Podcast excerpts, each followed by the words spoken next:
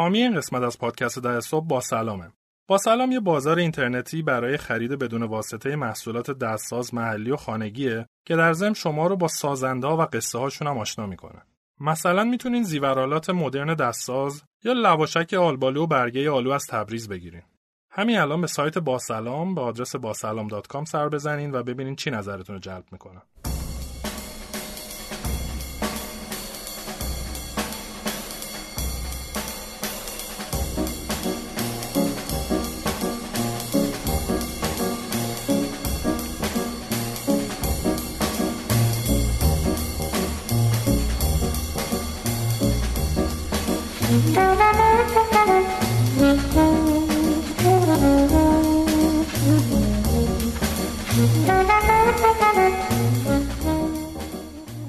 الان 20 خرداد 98 ما در نمایشگاه بین‌المللی تهران هستیم در قالب استیج رویداد اینوتکس این قسمت رو به شکل زنده با حضور توحید علی اشرفی عزیز مدیر ارشد بازاریابی علی بابا ضبط می‌کنیم. البته حضار که الان این بخش رو به شکل زنده میشنوم ولی مخاطبین پادکست. بعدن که این قسمت رو میشنون احتمالا یه جایی اواسط تابستون سال 98 چون قبلش ما مصاحبه هایی داشتیم ضبط کردیم و اونها رو باید پخش بکنیم. و خیلی خوشحالیم که در خدمت بین 200 تا 300 نفری هستیم که الان در سالن نشستن و برای من و امید افتخاره. امید جان سلام. سلام هم سلام به همگی. خیلی ممنون که تشریف آوردین. ما قبل از اینکه از توحید عزیز دعوت کنیم تشریف بیارم بالا. می‌خواستیم بگیم که این هفته هفته خیلی خاصیه برای پادکست در صبح. تو این هفته ما اولین باره که توی نمایشگاه قرفه داریم. نکته اول. نکته از همه مهمترین که آخر این هفته تولد دو سالگی پادکست و دقیقا دو سال میشه که من و میسم شروع کردیم به تولید پادکست ده صبح. همچنین خیلی به طرز بی ربطی این یک شنبه در واقع دیروز ما پنجاهمین قسمت پادکست ده صبح رو منتشر کردیم و هفته دیگه پنجاه و یکمیش میاد و میره جلو و ما مجموعا فکر می‌کنم تا حالا چهل و یکی دو ساعت پادکست منتشر کردیم. و نکته دیگه این که توحید فکر می‌کنم 24 رومین مهمون ما باشه در پادکست ده صبح. و نهایتا اینکه این سومین ضبط زنده ای هست که ما روی استیج توی رویداد داریم. اولیش توی شهریور ماه بود توی 97 97 بله پارسال توی مجموعه تیوان. در مقابل فکر می‌کنم 140 نفر. دومیش آذر بود حدود 320 نفر. و اینجام که 300 نفر رو به نظرم پر شده سالن 400 نفریه. و خلاصه میریم جلو. ما توی رویداد قبلیمون توی آذر با آقای جوبین علاقه بند مصاحبه زنده داشتیم که در خصوص هولدینگ آی آی جی که مجموعه اسنپ زیر مجموعش هستن باشون صحبت کردیم. امروز هم می‌خواستیم با آقای طباطبایی در خصوص هولدینگ توشا صحبت کنیم که علی بابا جاباما و غیره زیر مجموعش هستن. یه پنل دیگه داشتن تصمیم گرفتیم با آقای علی اشرفی مصاحبه کنیم چون خیلیاتون گفته بودین که دوست دارین یک مدیر ارشد بازاریابی هم ما مصاحبه کنیم و از تجربیاتشون بهره مند شین. آقای علی اشرفی هم تجربه آنلاین و دیجیتال خیلی خوب دارن هم آفلاین و همین که تحت در واقع شرکت برندیست که حالا توضیح میدن به بیرون از علی بابا و جاباما و هلدینگ توشا هم خدمات میدن در نتیجه. خیلی خوشحالیم و خیلی ما هیجان داریم ازشون. یاد بگیریم. عده زیادی از دوستانی که اینجا حضور دارن از مخاطبین پادکست در صبح هستن ولی اگر هستن دوستانی که پادکست رو نمی‌شناسن می‌تونن سر بزنن به اینستاگرام ما تنیم پادکست. اونجا روش های مختلف دستیابی به پادکست رو می‌تونن پیدا بکنن و پیشنهاد می‌کنیم پادکست رو دنبال بکنن. در طول برنامه هم از هشتگی که حالا نمایش میدن هشتگ لایو ده صبح پشت سر هم می‌تونید در توییتر استفاده بکنید. من تا جایی که تمرکز خودم به هم نخوره و البته اختلالی در روند مصاحبه ایجاد نشه سعی می‌کنم به اشتراک بذارم صحبت ها رو و اگر دیدین من سرم به طور خاص توی موبایله به معنی بی‌ادبی نیست دنبال گرفتن فیدبک های شما هستم و فکر می‌کنم که دیگه شروع بکنیم بله. دعوت بکنیم از توحید عزیز. توحید عزیز. تشویقشون کنیم.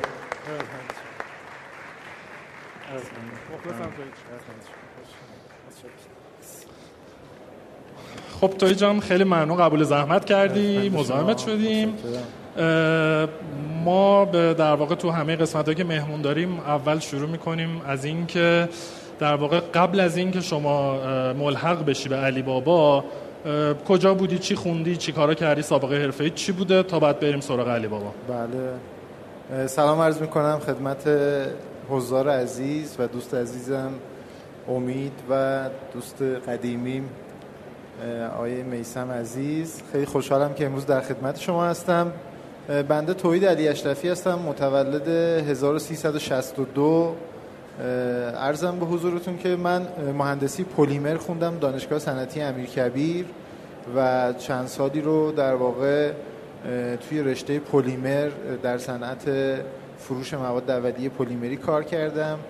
ولی از سال 1381 که وارد دانشگاه شدم خیلی علاقه به اینترنت داشتم. فضای اینترنتی رو دوست داشتم و همش در واقع این تو ذهنم بود که از این پتانسیل ارتباطی بزرگ چطوری می‌تونم در واقع استفاده کنم برای اینکه بشه یه کاری کرد. 1385 هم من یه در واقع سایت داشتم اون موقع هنوز کلماتی مثل استارتاپ و اینا چیز نشده بود. خیلی هم افرادی که گیک اینترنت بودن وچه خوبی نداشتن. می‌گفتن طرف مثلا سیگار می‌کشه چت هم می‌کنه. مثلا اینجوری چیز بود که بابای ما می‌گفتم چیز نداشتی که بری یه کاری درست زمان dial-up و اینا بود آره. ADSL تازه اومده بود که من یه سایتی رو تو حوزه املاک رو انداخته بودم. اون موقع یادم نیما هم iHome رو راه‌اندازی کرده ما با هم دیگه رقیب بودیم. منتها خیلی دیگه داستان متفاوت بود و گوگل هنوز خیلی از خدمات analytics و اینا رو نداشت یا اصلا داشت من نمی‌دونستم. حالا یه استارتاپی اونجا شکست خورده بود و من رفته بودم سراغ شغل مهندسی پلیمر. منتها در کنار شغل مهندسی پلیمر چند تا سایت داشتم که توش یه سری محصولات آموزشی میفروختم تو بعضیاشون.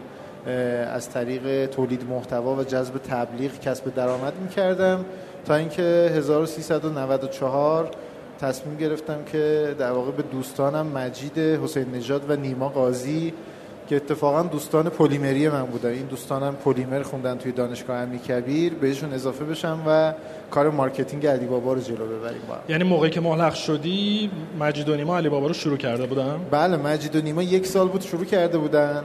منتها product هنوز از این یک سالی که شروع کرده بودن 8 9 ماه تا مرحله develop product و بالا اومدن سایت بود.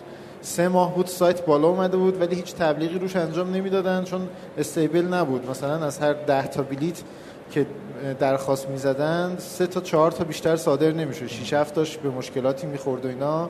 آماده marketing نبود.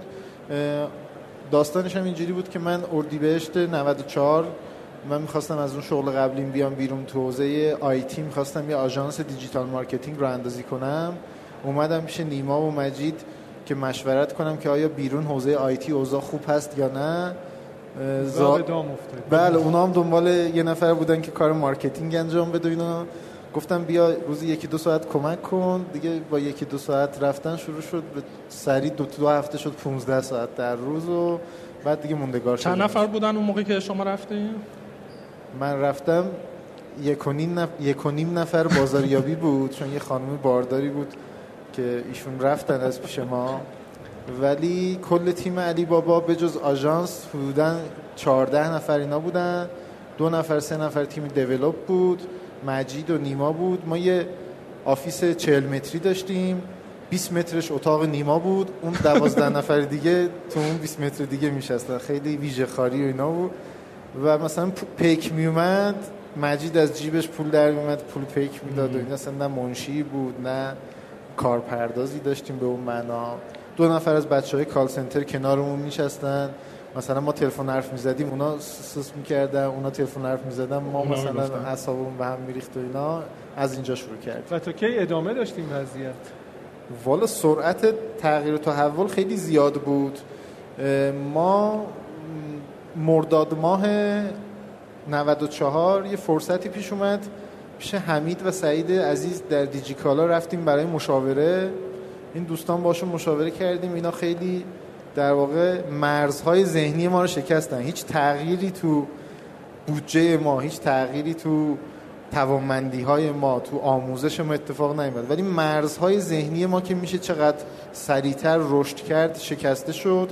و ما بعد از جلسه که اومدیم توی دو سه هفته فروشمون رو پنج برابر کردیم و این تحول از اونجا شروع شد و بعد معتاد رشد سریع و رشد اگریسیو شدیم. یادم ما دفترمون که 40 50 متر بود حمید و سعید به ما گفتن که زیر 500 متر دیگه جای نگیرید. حالا ما حرف اونا رو گوش کردیم رفتیم یه 1500 متری گرفتیم که هنوزم اونجا هستیم و داریم استفاده می‌کنیم. چه جالب. پس به معنی واقعی کلمه منتوری کردن برای شما. بله واقعا ما بخشی از بخش بزرگی از موفقیت های علی بابا رو مدیون حمید و سعید عزیز هستیم. بعد تو موقعی که ملحق شدی آیا برند علی بابا وجود داشت؟ چیکار کردین توی تولید برند خیلی از استارتاپ هایی که در واقع با ما صحبت می‌کنن یا کار می‌کنیم با هم این اول نمی‌دونن که چقدر باید وقت و بودجه و غیره رو برند بزن کی باید اصلا شروع کنن رو برندینگ کار کردن.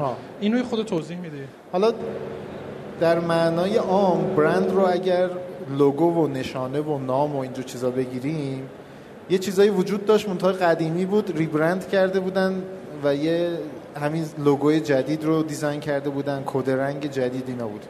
ولی اینا 15 درصد 10 درصد از در واقع داستان برندینگ هست تو 85 درصد دیگه که لحنمون باشه استراتژی برندمون باشه نمی‌دونم character مون باشه archetype مون باشه فلان اینا این اصلا وجود نداشت و واقعیتش ما هم خیلی سر در نمی آوردیم که اصلا اینا چی هستن.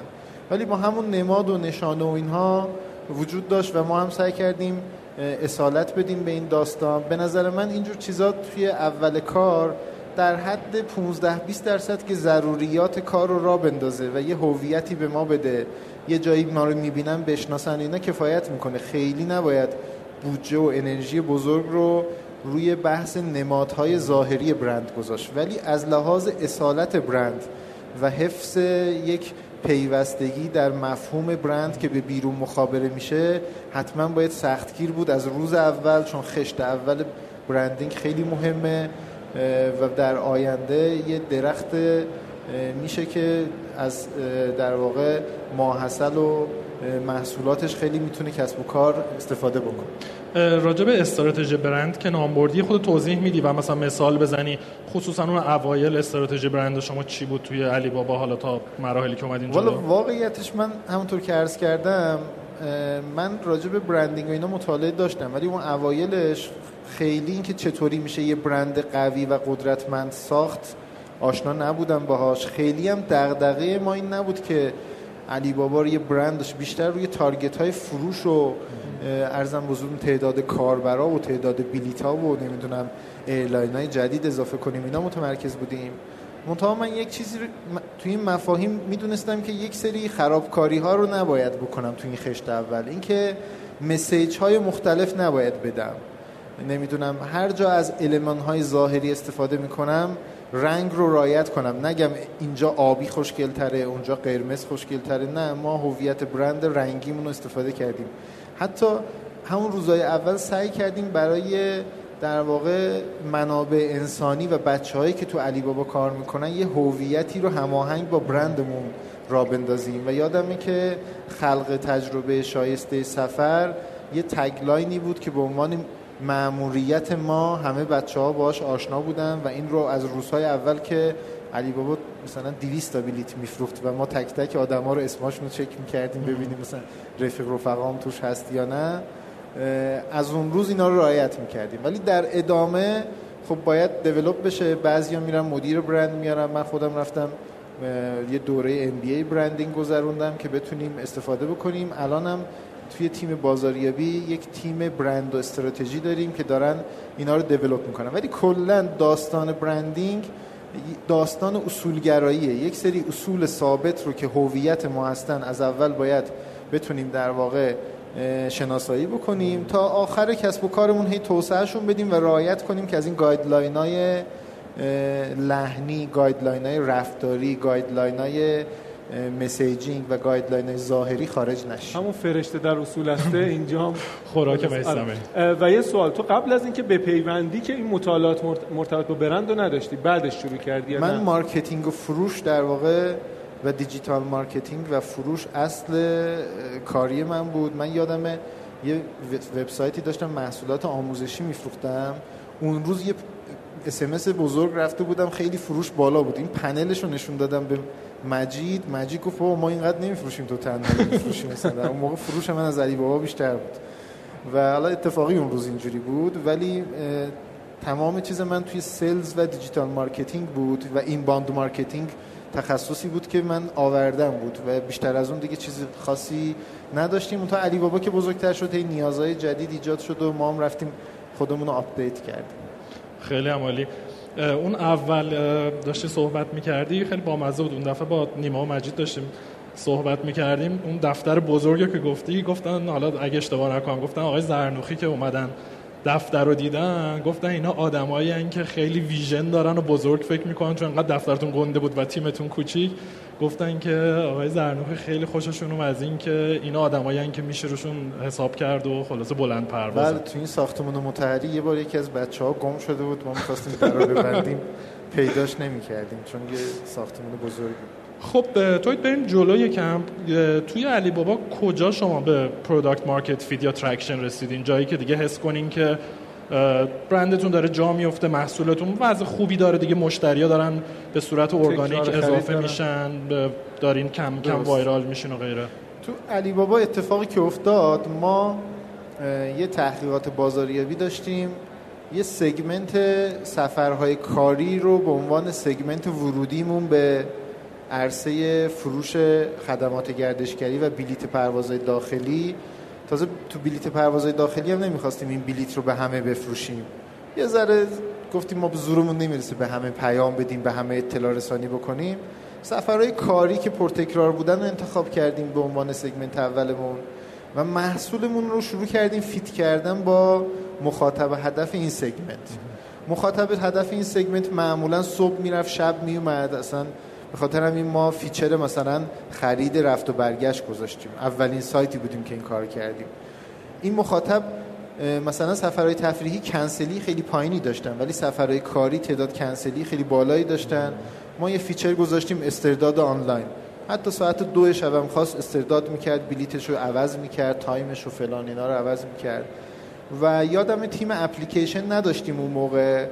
و برای اینکه دیدیم این businessman ها روی اینترنت موبایل و اینا اینجوری زیاد کار می‌کنن. سریع اومدیم موبایلمون رو در واقع اون web view موبایلمون رو خیلی user friendly کردیم و fit کردیم و از طریق یک گوشه ای در محصول بلیت پروازهای داخلی وارد بازار شدیم. خب خیلی رشد خوبی داشتیم. این سگمنتی که انتخاب کرده بودیم سگمنتی بود که محصول رو زیاد مصرف می‌کرد. محصول ما به دلش نشسته بود. خیلی هم قیمت شاید براش مهم نبود. آره قیمت مهم نبود. اتفاقا ما پروازهای چارتری نداشتیم چون چارتر کننده ها اون موقع ما رو یه جوری رقیب خودشون می‌دیدن میترسیدن پروازاشون رو بدن به ما و ما اینو نداشتیم. عرضم به حضورتون همین گوشه برای یک market و یک product نقطه شروعی شد که از درآمدش بتونیم segment های دیگر رو target بکنیم سفرهای تفریحی رو بلیت پروازهای خارجی رو بیاریم. و امروز که در خدمت شما هستم شاید هفت هشت تا محصول داریم که در ده دوازده تا market مختلف طبق منحنی ماتریس انسف در واقع دارن توسعه پیدا می‌کنن و develop میشن و کارشون جلو میره. تو چیز کرده بودین market research کرده بودین که به این segment برسین یا نه؟ قبلا با یه segment دیگه شروع کردین و بعد مثلا pivot کردین. بله. من که وارد علی بابا شده بودم شم شخصی این بود که سفر بیشتر تفریحیه.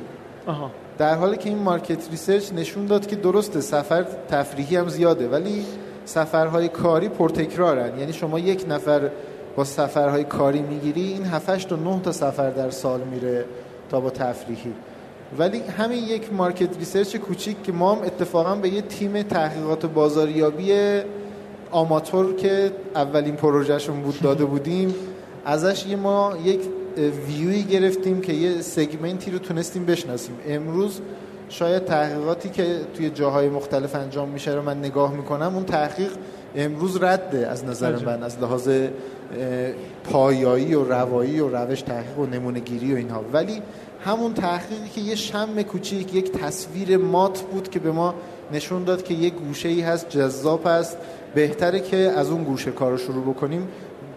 در واقع نقطه شروع کار ما بود خب پس یعنی شما توی کل بازار هدفتون محدود کردین یه سگمنت خاصی رو انتخاب کردین با اون رفتین جلو بعدش شروع کردین هم بازار رو بزرگ کردن هم محصولات رو درسته؟ بله دیگه مثل این چیزا که اول میرن یه ملک می‌خرن بعد این کناریشو می‌خرن پشتی رو می‌خرن قاطی می‌کنن اینا سگمنت ما هم در واقع اینجوری کارش جلو رفت. و اون موقع رقیب جدی داشتین. حالا غیر از یعنی رقیبای گفتی چارتر کننده و غیر می‌دونم حتی آژانس ها احتمالا یه مدت خودشون بله رقیب می‌دیدن.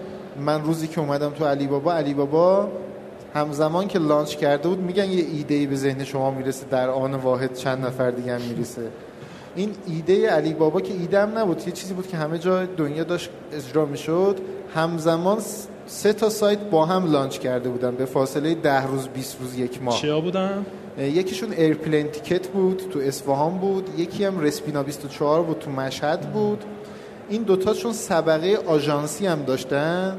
اون روزای اول خیلی بیشتر از ما میفروختن. یعنی اونا مثلا 300 400 تا 320 تا میفروختن ما 250 60 تا. ما سوم بازار بودیم در مقاطع شروع. مثل این رالیای اتومبیل رانی که این ممکنه اون مثلا 400 500 متر اول اصلا تعیین کننده اون افرادی که جلو باشن نباشه اونجا ما چند سوم سوم بازار بودیم. بعد که segment مون رو شناسایی کردیم فعالیت های marketing مون رو جلو بردیم این اتفاقات خوب برامون افتاد.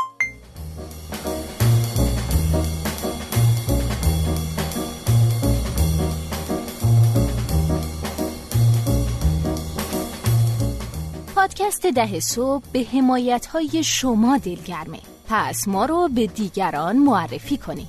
بخش هایی از پادکست رو که دوست داشتید یا قسمت ها و مهمان های محبوبتون رو در رسانه های اجتماعی با دیگران به اشتراک بذارین و ما رو هم تگ یا منشن کنید. به ما و دیگران بگید که چرا پادکست ده صبح رو گوش میدین و چه تأثیری توی کارتون داشته.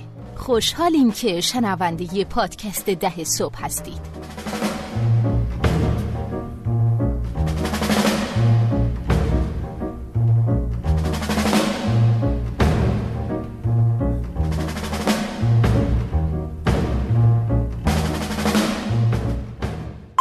خب یه خود بریم سراغ رشد علی بابا ولی قبلش اینو بپرسم تعریف تو از رشد مقیاس پذیر یا اسکیلبل گروت چیه؟ این چیه که به نظر انقدر تو استارتاپ ها میگن این رشد مقیاس پذیر انقدر مهمه و راجع به این تعریف چیه؟ داستانش چیه؟ من تعریفم راجع رشد مقیاس پذیر این هست که استارتاپی بتونه در مثلا به عنوان مثال اگر عددی امروز یه ذهنیت هم بگم مثلا بتونه توی هشت ماه ظرفیت ده برابر رشدش رو داشته باشه. هشت ماه ده برابر. هشت ماه ده برابر. من این رو یک مقیاس پذیری خوب و بالا می‌بینم. این عدد از تحقیقی داری یا حسیه من چون کارم بازاریابی خب با خیلی مشاوره میان پیش من با من صحبت می‌کنن و اینا این شمیه که از بازار به دست آوردم و در اوایل کارها در ادامه کار شاید این حجم رشد اتفاق نیفته تو اون استیپای اول کار اگر بتونن ده برابر بشن و استرچ ده برابر رو هم کشش بازار داشته باشه که این ده برابر شدنشون تو بازار تقاضا وجود داشته باشه براش. هم خودشون بتونن این سیستمایی که طراحی کردن هندل بکنه این ده برابر رشد رو. این به نظر من scaling خب ده برابر رشد احتمالاً 5 6 برابر هم رشد توی حوزه منابع انسانیشون خواهد داشت. یعنی استارتاپ هفت نفره احتمالاً برای اینکه 10 برابر رشد کنه 34 5 نفره باید باشه.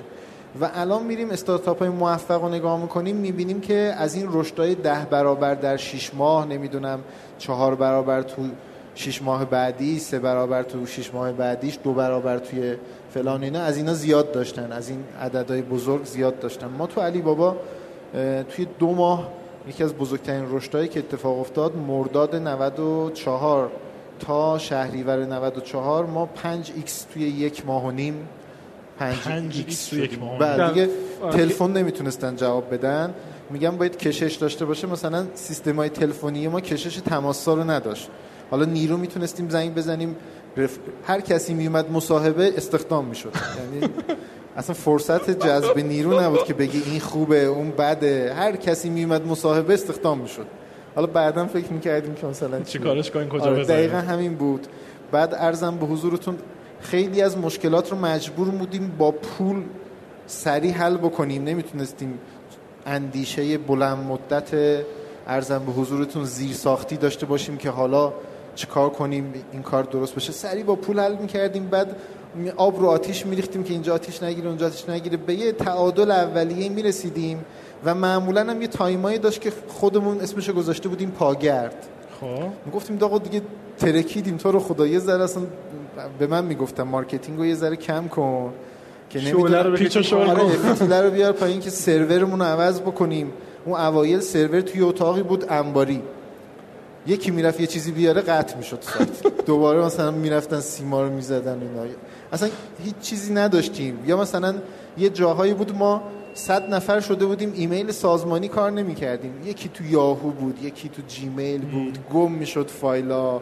نمی‌دونم یه چیزی به این می‌دادیم می‌دونین فلسفه اولویت دادن رشد به کارایی شما تجربه کردید. یعنی اینکه تا جایی که میشه با سرعت هر چه بیشتر رشد بکنید حالا به هر حال تبعاتش هم بپذیرید. آره. بله اصلا مدل رشد مدل استرچه و استرچ میگن حالا توی هدف گذاری هم میگن هدف گذاریاتون استرچ زا باشه استرچ کن باشه. واقعا دیگه یه جاهایی می‌رسیدی دیگه ممکن بود کسب و کار بترکه آه حساب بانکی مثلا تراکنشاش error می‌داد نمی‌دونم. airline ها ما مثلا فروشمون روی airline آسمان بالا رفته بود. airline سرور airline آسمان ما, ما رو به عنوان attack حساب بود. اونقدر فروش بالا است چون اصلا تجربه این که یه مثلا per day فروش بالای 100 تا در روز داشته باشه نداشتن. یه دفعه ما 300 تا در روز آسمان میفروختیم مثلا اونجا attack تشخیص می‌دادن ما رو قطع می‌کردن. از اینجور چیزا خیلی زیاد بود. مدل اینه که جلوی رشد نگیری. یه موقت حلش کنی فیکسش کنی. من بچه ها رو می‌بینم کم مونده ملک بخرم بعد استارتاپ را بندازن آقا یه برو جلو ببین چطوریه یه مزه کن. ببین اصلا می‌گیره نمی‌گیره. یه MVP یه استارتی یه کاری یه مزمزه‌ای بکن. یا از روز اول دنبال دنبال سرمایه گذار هستن یا این چیزا. من خیلی نمی‌بینم. ما درونگرا بودیم. یادم نشسته بودیم یه بار مجید و نیما گفتن آقا این startup weekend چیه؟ بعد من مأموریت پیدا کردم برم توی startup weekend ی شرکت کنم ببینم این startup weekend چیه بیام به اینا بگم startup weekend چیه. ما چون از business های خودمون اومده بودیم خیلی تو این اکوسیستم نبودیم. آروم آروم دیدیم که مثلا دیجیکالا با بامیلو داره رقابت می‌کنه. مثلا موزاندو اومده نمی‌دونم از اینجور چیزا اومده و اینا. ما بیزنسمن های سنتی بودیم بله. بیشتر. شاید یکی از رازهای موفقیتتون هم همین بوده یعنی خیلی درگیر حواشی آره. نشد خیلی از حرفایی که می‌زنیم ما اگه بزنیم میگن اینا رو ببین چی میگین. دیگه ببینید خلاصه مدیر ارشد بازاریابی دیجیکالا داره. ما الان- علی بابا اینا رو. ما الان هم اینجوری هستیم. تو علی بابا میام میگم فلانی این کار می‌کردم میگم اون کردن. کردن. برای ما چیز نیست یا فلانی ها رفتن تو فلان سایت تبلیغ کردن و کردن کردن. شاید به مخاطب هدف اونا تو اون سایت زیاده نمی‌دونم فلان جا هستن. مدلاشون متفاوتن. البته چیزن این که بگیم تجربیات دیگران برای خودشون اصلا مناسب نیست. اتفاقا باید استفاده بشه. ولی باید ترجمه بشه نه تقلید بشه. باید بیارین تو کسب و کار خودتون ترجمه بکنید. تقلید نباید بکنید من یادمه ما تو اون دفتر کوچیک که بودیم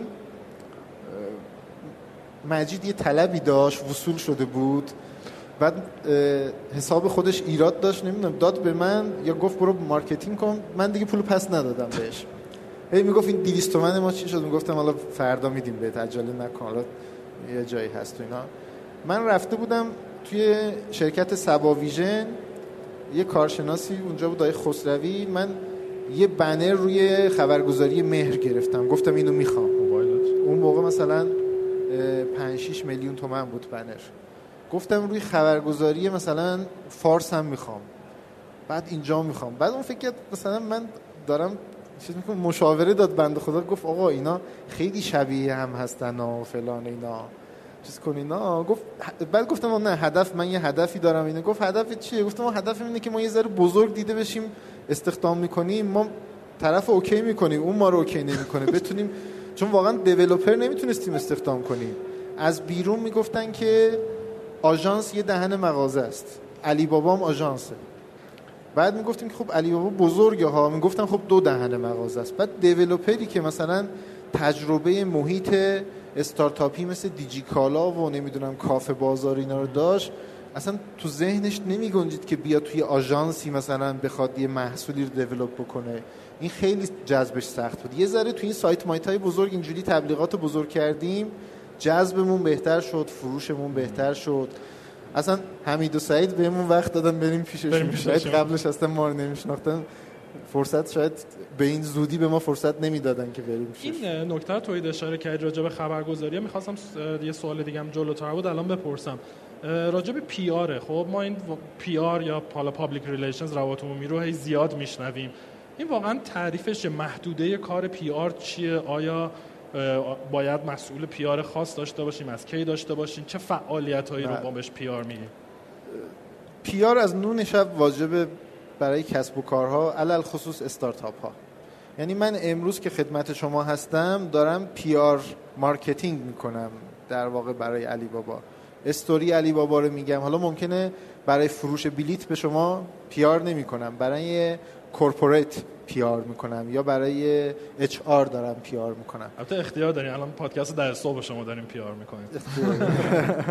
در واقع میگم کوچکترین فعالیت های ما PR حساب میشه و PR بسیار مفیده چرا؟ چون اصلی ترین تکنیک برای reason to believe ه ما تو advertising همش ادعا می‌کنیم. ادعا می‌کنیم ما بهترینیم ادعا می‌کنیم ما پشتیبانی 24 ساعته خوب داریم ادعا می‌کنیم ما فلانیم ادعا می‌کنیم اینجوریم ادعا می‌کنیم اینجوریم. چون اصلا محیط advertising فضای توضیح دادن زیاد نداره فضای ادعاییه. PR پشتش باید بیاد کلا reason to believe بیاره.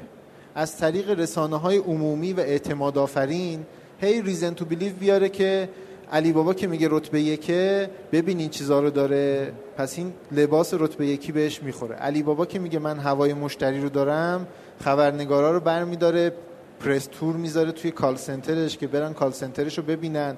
همونجا مکالمه چند تا از بچه ها رو با مشتریا بشنون با یکی از مشتریا صحبت کنن بگن آقا از این مکالمه که بچه های علی بابا با شما داشتن راضی بودید نبودید اینا.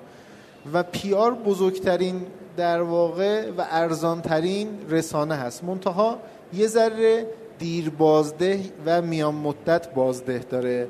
به خاطر همین ممکنه ما غافل بشیم ازش توی فعالیت های اولیه‌مون. بهتره این PR رو در واقع به شکل کم اما مستمر و بنیادی از روزهای اول داشته باشیم. و بتونیم ازش استفاده کنیم خلق ارزش بکنیم. پس حالا فکر می‌کنم البته نمیشه خیلی جدا کرد قضیه فروش branding بازاریابی و PR ولی اگر بخوای اینا رو به شکلی مثلا یه توالی بذارید چیکار می‌کنیم؟ چه ترتیبی براشون مشخص می‌کنیم؟ ببین branding یه تمه. شما یه هر فعالیت marketing ی می‌کنی اگر اصول خودت رو رعایت کنی یه point به branding ت دادی. یعنی رفته یه plus ی به branding ت اضافه شده. ولی PR مکمل advertising هست. چون ما تو advertising ادعا می‌کنیم با PR باید توضیح بدیم که این ادعامون به این دلایل هست. یا اصلا PR اینجوری نیست که فقط رپورتاج باشه. آن اصلا میگه اقسام PR رو بله event event می‌تونه PR باشه. شما خبرنگاره رسانه های عمومی رو دعوت می‌کنی. توی شرکتت و توضیح میده که این شرکت ماست بازدید می‌کنن یا مثلا ما می‌خواستیم بگیم آقا ما آژانس نیستیم ما. بچه که تو حوزه تکنولوژی های نوین IT کار می‌کنید می‌تونید بیایید تو علی بابا در واقع فرصت های خیلی زیادی برای بروز شما هست. به خاطر همین sponsorship ی می‌کردیم از event های تکنولوژی و استارتاپی از event داده‌کاوی دانشگاه امیرکبیر از IT Weekend شریف. از استارتاپ های مختلف. سخنرانی میذاشتیم برای مجید برای مدیران ارشدمون تو دانشگاه ها که برن اونجا صحبت کنن که این ذهنیت که علی بابا یک شرکت تکنولوژی گردشگری هست یه آژانس مسافرتی تور فروش نیست عوض بشه. تو همه چیزهای دیگه از جمله میشه به event رو چیز کرد از جمله press release رو میشه توش دید. social media social media رو توش دید و خیلی جاها PR به شما کمک می‌کنه. اگر به یک نهاد قدرتمند حکومتی وصل نیستید روزی اگر برای شما مشکلی پیش بیاد عریضتون رو پیش کی باید ببرید؟ پیش افکار عمومی. ما تو فیلترینگی که برای جابا ما اتفاق افتاد از طریق فشاری که با روابط عمومی و افکار عمومی به نهادهایی که در واقع باعث این مشکل ایجاد شده بود کردیم تونستیم مشکل رو برطرف بکنیم در سریع ترین زمان. چون دولت اون موقع تو انتخابات اومده بود شعار داده بود حمایت از جوانان کارآفرینی در حوزه استارتاپ ها نمی‌دونم شبکه های اجتماعی فلان و اینا. از اون طرف یکی از نهادهای دولتی به فیلترینگ فیلتر ما در واقع توش دست داشت و ما با فشاری که آوردیم خود دولتی ها پیگیری کردن این مشکل برطرف بشه. PR یه بیمه یه جورایی در آینده از طریق PR یه جوری بیمه میشید در مقابل مشکلاتی که ممکنه براتون پیش بیاد و حق با شماست و می‌تونید این حقتون رو با افکار عمومی در میون بذارید و اونا قضاوت بکنن.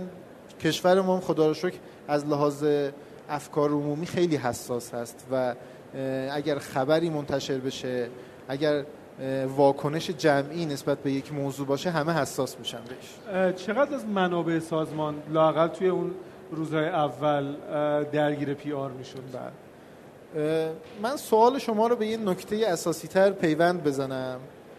من میگم که اگر ما همین تیم marketing رو همین برنامه های marketing رو میبردیم تو یکی از استارتاپ های رقیبمون شاید اجرا می‌کردیم جواب نمی‌داد.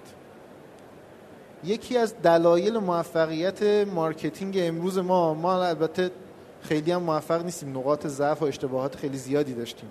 ولی چند تا موفقیت کوچیکی به دست آوردیم. من مدیون نگرش بازار محور و توسعه محور مجید و نیما هستم. شده مدیران ارشد ما حقوقاشون عقب بیفته ولی بودجه درخواستی بازاریابی از شرکت هیچ وقت عقب نیفتاد شده ما یه کاری رو یه ذره time ش رو عقب بندازیم ولی بودجه marketing اون رو عقب نندازیم. و این تفکر نگاه به عنوان موتور رشد به بازاریابی به فعالیت های بازاریابی این تفکر در مدیران ما بود. همین که منو سهامدار کردن تو هیئت مدیره هستم و اینها این نشون میده که اینها بازاریابی رو در اصلی ترین تصمیماتشون در واقع برندینگ و بازاریابی رو لحاظ می‌کنن. و من امروز این رو به عنوان یکی از نقاط قدرت می‌بینم و تو چند تا سخنرانی اخیرم که داشتم آرزو کردم این استارتاپ هایی که میام پیش من میگن که ایشون co-founder فنیه ایشون co-founder business ه بگن ایشون هم co-founder marketing ه. اصلا نداریم همچین چیزی. دو نفر میان یعنی یه دونه پازل همیشه این دوتا با هم دیگه میان. اون میره یه business رو بررسی می‌کنه. این میاد یه product تولید می‌کنه در عرضه با بازار مشکل پیدا می‌کنن. و این داستان رو من از این بابت می‌گیرم که میگم PR که امروز توی علی بابا توی marketing PR رو به معنای گل فرستادن برای مجلس ترحیم و نمی‌دونم بنر زدن اینا رو از شرکت های دولتی و خصولتی اینا باید بیاریم بیرون. PR مدرن که social media هست و جاهای دیگه هست که با افکار عمومی رو شکل میده و reason to believe ای یک کسب و کار رو داره از روز اول مهمه و ممکنه بسته به استراتژی های مختلف منابع خیلی بزرگی از سازمان رو ببره. منابع هم همیشه مالی نیست. به نظر من وقتی تمرکز مدیران ارشد سازمان یا سهمی که به بازاریابی و branding و marketing توی فعالیت های ذهنیشون و فکر کردناشون میدن همون هم جزو منابع سازمان حساب میشه. من سوال میسم یه جور دیگه بپرسم. فرض کن یه بودجه ای دارین شما توی بازاریابی. اینو چجوری بین PR و مثلا branding brand awareness تبلیغات و اقسام مختلف کارتون تقسیم می‌کنین بله. من واقعیتش میام بودجه چون تو رسانه صرف میشه تو اجاره رسانه است اغلب. حالا جز بجز بودجه منابع انسانی که داریم توی تیم بازاریابی اگر رسانه ها رو سه دسته کنیم در واقع owned media earned media و paid media ارزان ترین رسانه رسانه هایی که مال خودتونه. همین صفحه اول وبسایتتون. social media social media مون حالا earned media هم میشه مثلا نمی‌دونم این رتبه یکی که تو گوگل به دست میارید earned media س این هشتگی که مال شما میشه earned media س اینا همه earned media هستن. بهترین کار اینه که تو اوایل کار یک استارتاپ از رسانه های خودتون و رسانه هایی که در بسترهای رسانه ای به دست میارید استفاده کنید.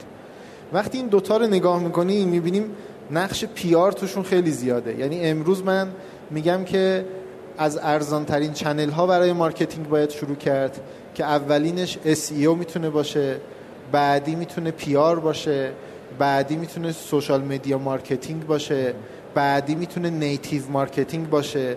بعد آروم آروم از رسانه های گرون قیمت ولی پربازده مثل AdWords گوگل سیستم های advertising pay per click آخریاش میاد به بنرای display و اینا می‌رسه و بعد از اون وارد فعالیت های محیطی و اینا میشه. و تلویزیون دقیقا اینا دیگه مراحل بعدیه.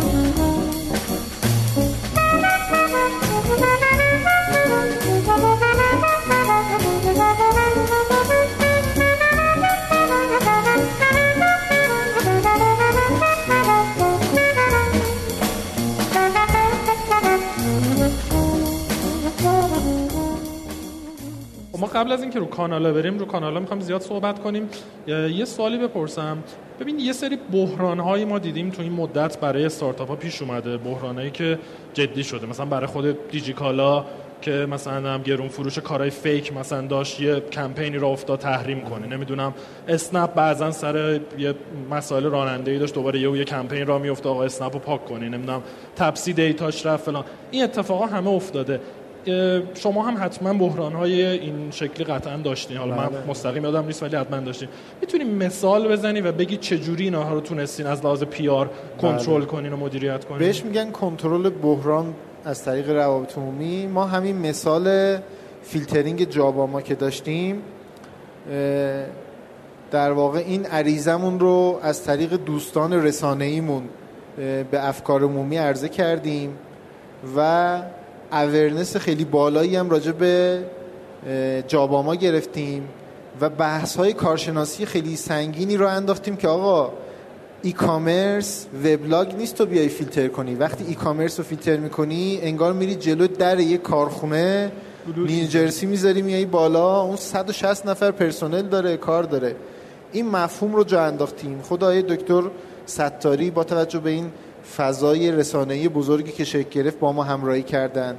اطلاعیه دادیم که اگر اینجوری ادامه پیدا کنه و فیلترینگ جاباما بیشتر از دو هفته طی بشه و به سه هفته برسه ما مجبوریم 50 60 نفر از همکارانمون رو تعدیل کنیم. چون استارتاپ که منابع سنگین مالی ذخیره که نداره بتونه در واقع پوشش حقوق و اینا رو به مدت طولانی مدت بده. آیه دکتر ربیعی اومدن که نه ما اون موقع وزیر کار اجتماعی بودن که ما نمی‌تونیم ما می‌دونیم کارآفرینی از طریق استارتاپ ها چقدر ارزش داره و فضای رسانه اونقدر در واقع طی شد که مدیری که در دولت این کار رو اقدام کرده بود برکنار شد. اوه اوه. خب؟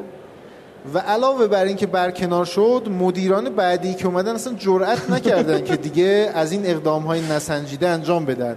و فضا طوری شد که چندین بار ما رو خواستن راجع به اقدامایی که می‌خواستن بکنن با ماها و همکاران ما تو حوزه استارتاپ های گردشگری مشورت کردن. همون داستان تینمات بود که سازمان. میراث فرهنگی. می‌خواست انجام بده و حتی یه نهادی که من تا حالا اسمشو نشنیده بودم به اسم سازمان مقررات زدایی وارد شد. گفت اصلا بی خوده کی گفته تینماد باید باشه؟ مقررات زائد ما وظیفمون اینه که حذف کنیم. اومد دستور داد و اینماد و نمادهای دیگری که سازمانهای دیگه داشتن اجرا می‌کردن. حالا ببینید همین PR ما یه مسئولیتی برای ما آورد. یه همکاری و چیزی رو در جامعه جا انداخت که آقا استارتاپ وبلاگ نیست تو برداری فیلترش بکنی. امروز هم دارم فکر می‌کنم که همین PR یه ذره کمک کرده که اینکه مثلا سازمان تاکسیرانی می‌خواد نظارت بکنه رو اسنپ و اینا یه ذره هم دارم ریشه های اون مباحث اونجا رو دارم می‌بینم که آقا اون موقع هم اومدن تینماد رو اندازی کردن. نمی‌دونم شما اگر افسار گسیخته قانون گذاری بشه همه می‌خوان 70 80 تا نماد داشته باشن. سایت فقط صفحه اولش باید نماد باشه تا در واقع بتونه کار بکنه. این قدرتی بود که پیار داشت. تو یه سوالی احتمالا ممکنه که توی ذهن مخاطبین شکل گرفته باشه. اونم اینه که خب جاباما و علی بابا اینقدر بزرگ بودن که می‌تونستن این کارو بکنن. یه استارتاپ کوچیکی که خیلی ممکنه که توان مالی نداشته باشه یا خیلی کسی نشناستش هر چقدر هم که سرمایه گذاری کرده باشه روی PR اگر که فیلتر بشه احتمالا صداش به جایی نمی‌رسه. آه. درسته؟ قبول داری یا نه؟ فرمایشتون تا حدی هست. میگم پول همه خوشبختی نیست ولی 90 درصدش هست. تو فعالیت های marketing هم این تاثیر داره.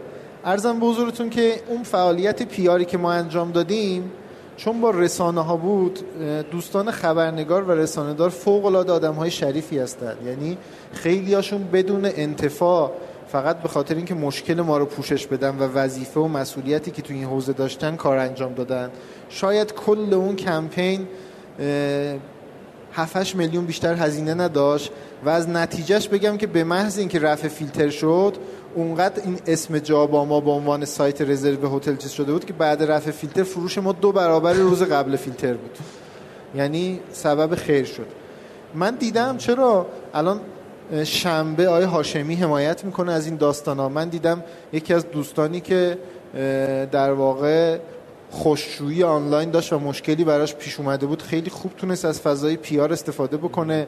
حتی همین سرقتی که در واقع از بچه های آهان معلوم گروهی که منم دوربیناشون دزدیده. آره دوربیناشون دزدیده بودن. همین یه فعالیت پیار یه ویدئوی تشکیل دادن. گفتن آقا بیایید این هزینه رو چون این گروه داشت برای کل فضای اکوسیستم استارتاپی چیز می‌کرد. ما خودمونم تو علی بابا مشارکت کردیم یه بخشیشو چیز کردیم. همه اینا فعالیت های پیار هستن و واقعا چیز نداره. مهم اینه که ما ارتباطاتمون رو با اصحاب رسانه که دسترسی به بلنگوهای بزرگ و قابل اعتماد رو برای مردم دارن ارتباطاتمون رو خوب شکل بدیم با اعتماد شکل بدیم احترام بذاریم براشون. در طی این فرایند احترام آمیز اگر مشکلی با شما برای شما پیش بیاد قطعا اونو حمایت خواهند یه سوالی که توی توییتر پرسیدن اتفاقا سوال منم بود. اینه که برادران محمدی یادته که چی گفتن که باعث این تغییر نگرش شد؟ و اصلا اتفاقی تو مرداد 94 افتاد دقیقا چی بود؟ چه چوب جادویی به حرکت در اومد که باعث این اتفاق شد؟ آها. ارزم بزرگتون که عدداشو میگی توید من جای مجید و نیما رو خالی می‌کنم. سه نفری که این داستان رو تعریف می‌کنم خیلی که ما یه ذره هیجان هیجان مضاعف در شخصیت همون هست ارزم بزرگتون خیلی سوالات اول سوال پرسیدن که چقدر خرج کردی؟ چطوری شده؟ فلان و اینا. یک سوالی کلیدی که پرسیدن گفتن همین ما 220 تا 30 تا در روز بلیت میفروختیم. گفتن همین امروز تا چند برابر ظرفیت می‌تونید بفروشید؟ و ما گفتیم که ما می‌تونیم 1500 تا بفروشیم مثلا. اگر مثلا هر بلیتی اینجوری باشه و نمی... اونجا باتلنکمون هم نقطه ضعفمون هم کال سنترمون بود. چون بلیت ها زیاد مشکل میخوردن تماس زیاد داشتیم. مجید گفت حالا تهش هم اینه که مثلا یه سری از بچه های جدیدم میگیم بیان بشینن همینجوری تلفن جواب بدن دیگه ها به این یکی ها گوش میدن یاد می‌گیرن که اینا چی میگن چون یه محصول ساده بود مشکل می‌خورد دیگه مشخص بود. به اینا میگیم که اصلا ساعتی نیرو می‌گیریم میان میشینن تو کال سنترمون جواب میدن اینا. گفتیم ما 1500 تا پنج اون موقع می‌تونستیم 6 و نیم 7 برابر بیشتر بفروشیم. اون این 200 خورده آره. یا گفتین 1500 یادم اون موقع حمید گفت عجب business خوبیه ما بخوایم چهار برابر بفروشیم انبارمون باید چهار برابر بزرگتر بشه. سرمایه‌ای که تو انبار داریم باید چهار برابر بشه. موتوریامون باید چهار برابر بشه. فعلا شما فقط مثلا باید call center تون چند نفر نیرو اضافه بکنید. و به ما گفتن که برید هر جوری شده پول جور کنید توی حوزه marketing وارد بشید aggressive کار کنید توی حوزه marketing و سه هفته بعد با دو هزار تا فروش بیایید. مجید فکر کرد که چیز اینا اشتباه شنیدن. گفت بابا ما 1220 تا نمیفروشیم. ما 220 تا در روز میفروشیم. خب؟ 220 تا با 2000 تا تقریبا 9 برابره. گفتن نه برید ما شنیدیم درست و برید این کارو بکنید. اومدیم بیرون. مجید بعدا خودش گفت آقا من فکر کردم سر کار گذاشتم ما رو. ولی دید گفت می‌گفت که تو چهره تو و نیما دیدم که باور کردید دارید برای اینکه چجوری این کارو بکنیم دارید برنامه‌ریزی می‌کنید. بچه اون روزی که من رفتم دیجی کالا با سعید و حمید جلسه داشتم شبش پنج بار تو خونه گفتم فردا تو جیک حالا جلسه داریم و اینا. مثلا به خانومم پوزشو می‌دادم و نمی‌دونم هیجان زده بودم. خیلی اتفاق بزرگی برای ما بود. امروزم میبینمشون خیلی اتفاق بزرگی برام هست. و مجید گفت من دیدم شما باور کردید گفتم حالا خیلی باتون کار نداشته باشم. شاید شد دیگه. مجیدم یه کار گمرکی داشت اون موقع توی کسب و کار دیگهش رفت سراغ اون چند روزی شرکت نیومد و ما یه کمپین ران کردیم تو دو هفته. تونستیم 1200 تا رو بفروشیم. اتفاق افتاد. خیلی هم عالی. خب یه یه سوالی که یه مسئله ای که ما در واقع از مهمونامون می‌پرسیم اونایی که استارتاپ خیلی بزرگ دارن. اغلب میگیم مهمترین چیزی که تو رشد حواسشون باید باشه تو scale کردن باشه اغلب یا شاید همهشون میگن مهمترین عامل نیروی انسانی و تیمه. اینو چقدر قبول داری؟ مثلا داشتی می‌گفتی من فکر می‌کردم نیرو انسانی آره. همین خودت هم گفتی. خب تجربه تو توی پس میگی. از اینکه خب تو وقتی گفتی رفتی یک و نیم نفر بود marketing الان چند نفرین؟ الان 50 نفر 50 نفری اینو چه جوری خورد خود بزرگ کردی؟ چه جوری مطمئن شدی که در واقع اون توانمندی ها و مهارت های مدیریتی تو تیم داره ایجاد میشه؟ فرهنگ تیم رو چجوری ساختی و نگه بله. داشتی؟ من خدمتون بگم که من تجربه مدیریت بیش از سه نفر رو نداشتم. اون سه نفرم همشون همسن بابای من بودن بیشتر ازشون یاد می‌گرفتم تا چیز کنم. من فقط چون جوان بودم مأموریت بیشتر می‌تونستم برم شده بودم سرپرست اون تیم. ولی می‌خوام اینو بگم که اینجوری نیست که مدیر شده باشی بعد بیای استارتاپ را نه اینطور خورد خورد یاد می‌گیری. ولی بزرگترین چیزی که توی یک استارتاپ هست من یه ذره عمیق‌تر میشم. بجز نیروی انسانی فرهنگ سازمانیه. فرهنگ سازمانی جاه طلب اگر نداشته باشی اصلا نیروهای تو به رشد 5x 4x 2x فکر نمی کنن که بتونن محقق بکنن. اگر انسان به سفر به ماه فکر نمی کرد که اصلا یه روزی هم موشک نمی ساخت که سفر بکنه. من می‌خوام بگم که اون روزای اول در کنار تخصص در کنار اینکه این آدمه باید به شما بخوره آدم آدم منعطفی باشه آدم مولتی تسکی باشه روز اول ممکنه جارو خودتونم جارو بکنید نمی‌دونم خودتونم پول پیک بدید نمی‌دونم خودتونم یه کارهای دیگه بکنید. ولی جاه طلبی این آدمایی که میان آدمای خسته ای که به همین چیزایی که الان هست قانعن و چیز نکنید. من آدما میاد میگم بزرگترین ریسکی که تو یک سال گذشته کردی چی بوده؟ خیلی جالبه میگه تو بانک آینده حساب باز کرده بوده ها؟ اوکیه این آدمم خیلی آدم به درد بخوریه ولی نه تو جاهایی که باید موتور رشد و موتور پرش استارتاپ باشن. این آدم شاید آدم جمع کننده ای باشه که آدمایی که میرن جلو میترکونن یه عده‌ای هم باید این پشت جمع کنن و سیستم بسازن و ترتمیز بکنن و برن جلو. آدم های جاه طلب تو کسب و کارا می‌تونن رشدای بزرگ داشته باشن. بزرگترین مانع ما ذهن ماست. ما چندین بار تو علی بابا فریب ذهن کوچک فکر کنمون رو خوردیم. با اینکه می‌دونستیم آگاه بشیم که باید بزرگ فکر کنیم و این فریب رو خوردیم بعد که این درستش کردیم دیدیم اه شیش ماه از دست دادیم و شیش ماه پیش با این, این مدلی باید فکر می‌کردیم. بچه ها فکر می‌کنن شکست بده. ده تا کار رو شروع کنید. من این, این رو من ماحصل یه تجربه خدمتتون ارائه می‌کنم. ده تا کار رو شروع کنید. هشتایی که شکست خود جلوشو می‌گیرید. اون دوتایی که موفق شده رو بوست می‌کنید. یکی از اونا که خیلی موفق شد تو سه ماه اول همه این هشتا رو ضرراش کاور می‌کنه. کلی هم تجربه به دست آوردید. داستان اینه که شکست می‌خورید جلوشو می‌گیرید میرید عوض می‌کنید. اینجوری نیست که شکست خوردید. یا یه دیگه مثلا تو شکست خوردنشون میمونن و یه شکست رو عمیق‌تر می‌کنن. بله. یعنی حالت قربانی به خودشون می‌گیرن. نه شکست می‌خوری میری تو یکی دوباره شکست می‌خوری. یکی از راه ها رو آزمایش کنید درا رو آزمایش کنید. ما هی وای میستیم فکر می‌کنیم که این در رو باز کنیم. اون در رو باز کنیم این یکی آقا برو همه رو باز کن یکیش باز میشه بالاخره. خب منابعمون نام... نامحدود که نیست توحید. یعنی به هر حال مجبوریم منبع اختصاص بدیم. چه من... چه زمانمون چه منابع مالیمون. یعنی حرف از نظر تجربی به نظر من درسته. ولی از نظر تئوری که بهش نگاه می‌کنم خب من تا کی همینجور بعد آزمون خطا بکنم؟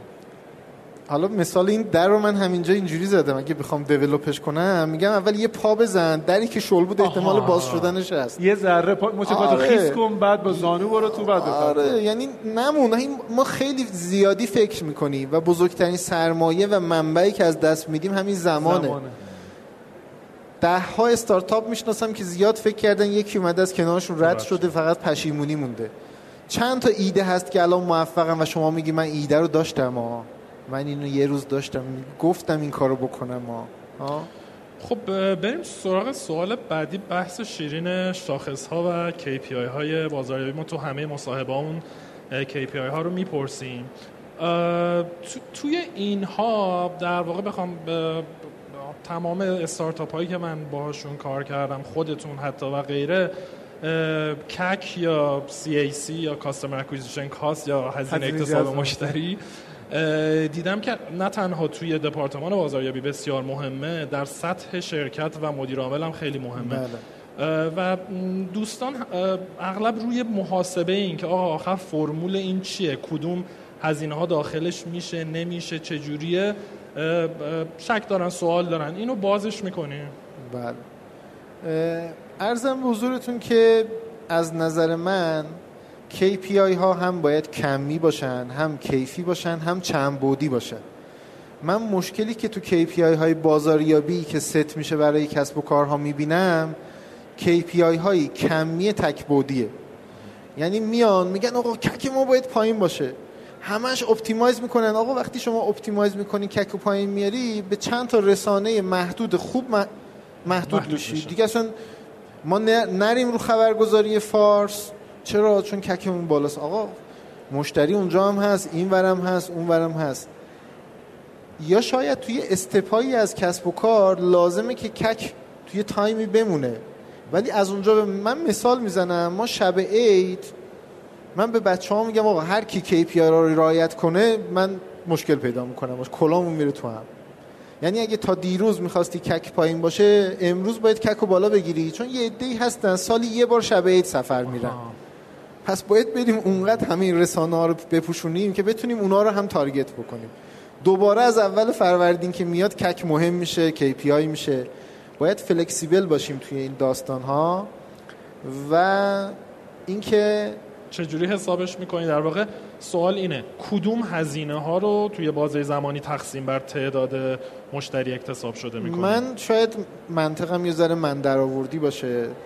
من هزینه های حقوق و دستمزد رو می‌بینم. هزینه های بعضی وقتا هزینه برندینگ رو نمی‌برم اون تو. میگم برندینگ برای گرفتن مشتری و اینا که من این کار انجام ندادم. من این کار انجام دادم که یه کار دیگه ای بکنم. یه هدف دیگه ای توش داشتم. من معمولا برندینگ رو توی محاسبه سیاسی لحاظ نمی کنم بعضی وقتا CAC رو در سطح رسانه محاسبه می کنم بعضی وقتا CAC جمعی می گیرم شما محصول جدید میاری در کنار محصولات دیگه اصلا نباید خیلی CAC چیز کنی. باید اگریسیو بری به همه معرفی بکنی. بعضی وقتا وقتی به مشتری های خودت میای یه محصول جدید رو معرفی می‌کنی اصلا CAC معنی نداره.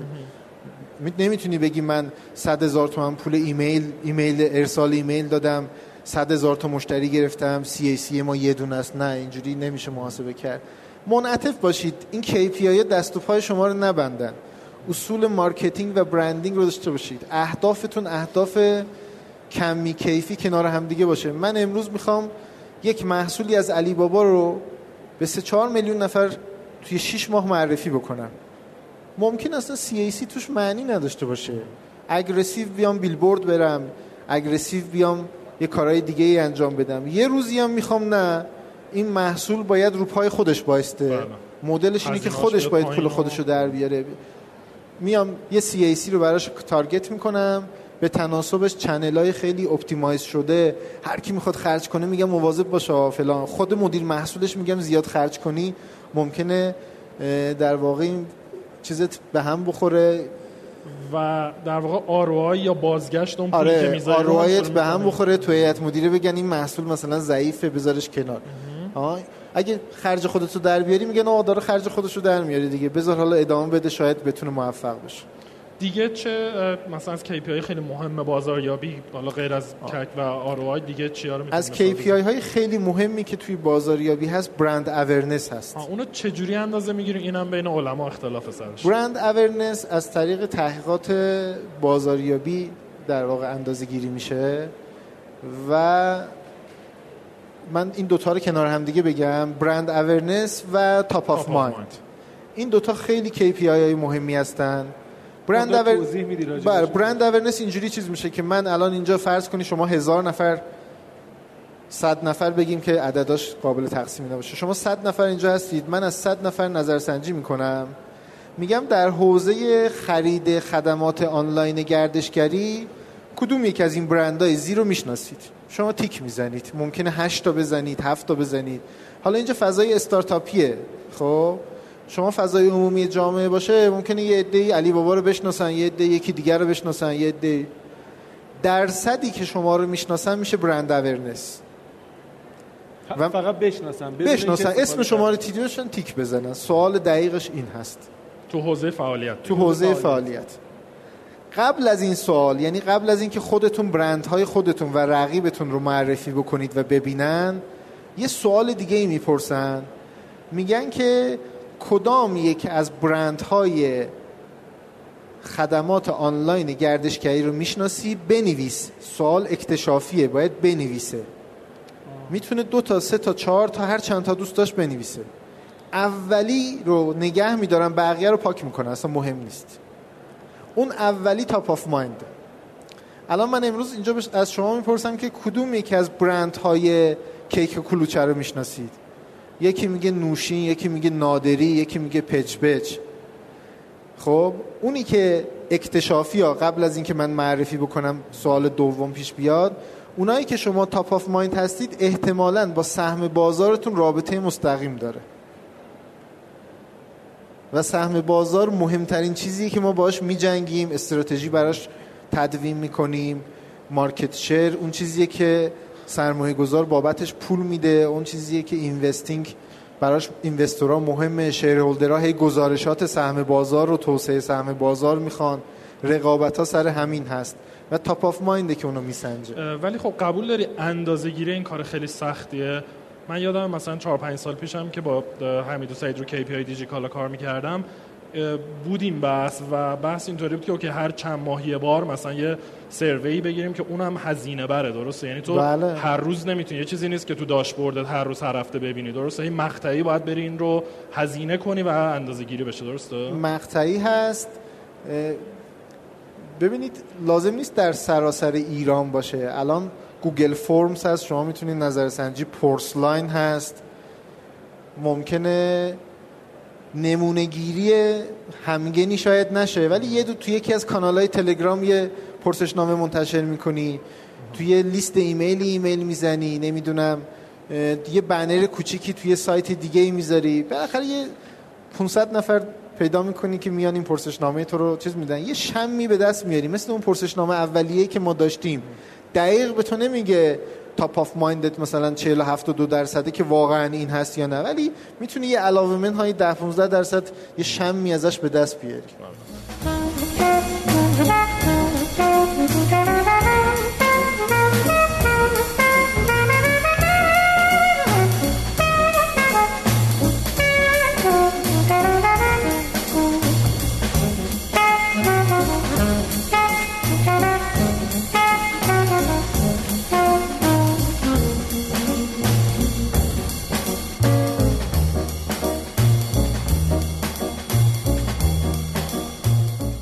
بعد یه سوال دیگه. تو کی کی باید شرکت ها یا استارتاپ ها سراغ تبلیغات آفلاین برن؟ محیطی حالا بیلبورد رادیو نمی‌دونم فلان.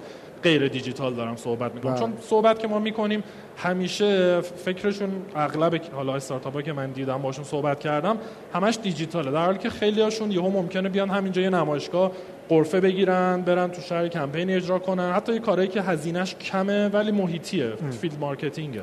وقتی سوالات what و when و اینا پیش میاد من قبلش می‌خوام یه مقدمه کوتاه بگم که اصلی ترین کار بازاریابی استراتژی های رقابتی بازاریابی هست.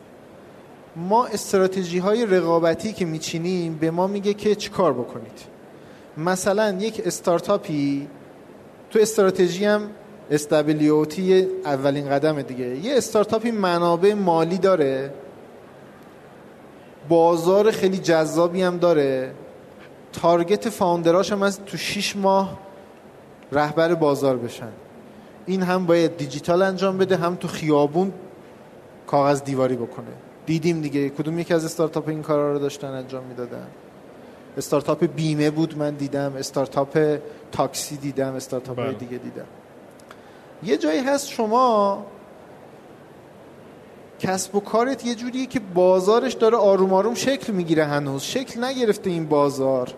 تازه مردم دارن این رفتار رو پیدا می‌کنن. حالا به شما برید تو خیابون به یه میلیون نفر بگی من هستم. مردم هنوز رفتارشون شکل نگرفته که بیان رو شما کاری انجام بدن. شما هم نمی‌تونی رفتارسازی یا بازارسازی در واقع انجام بدی.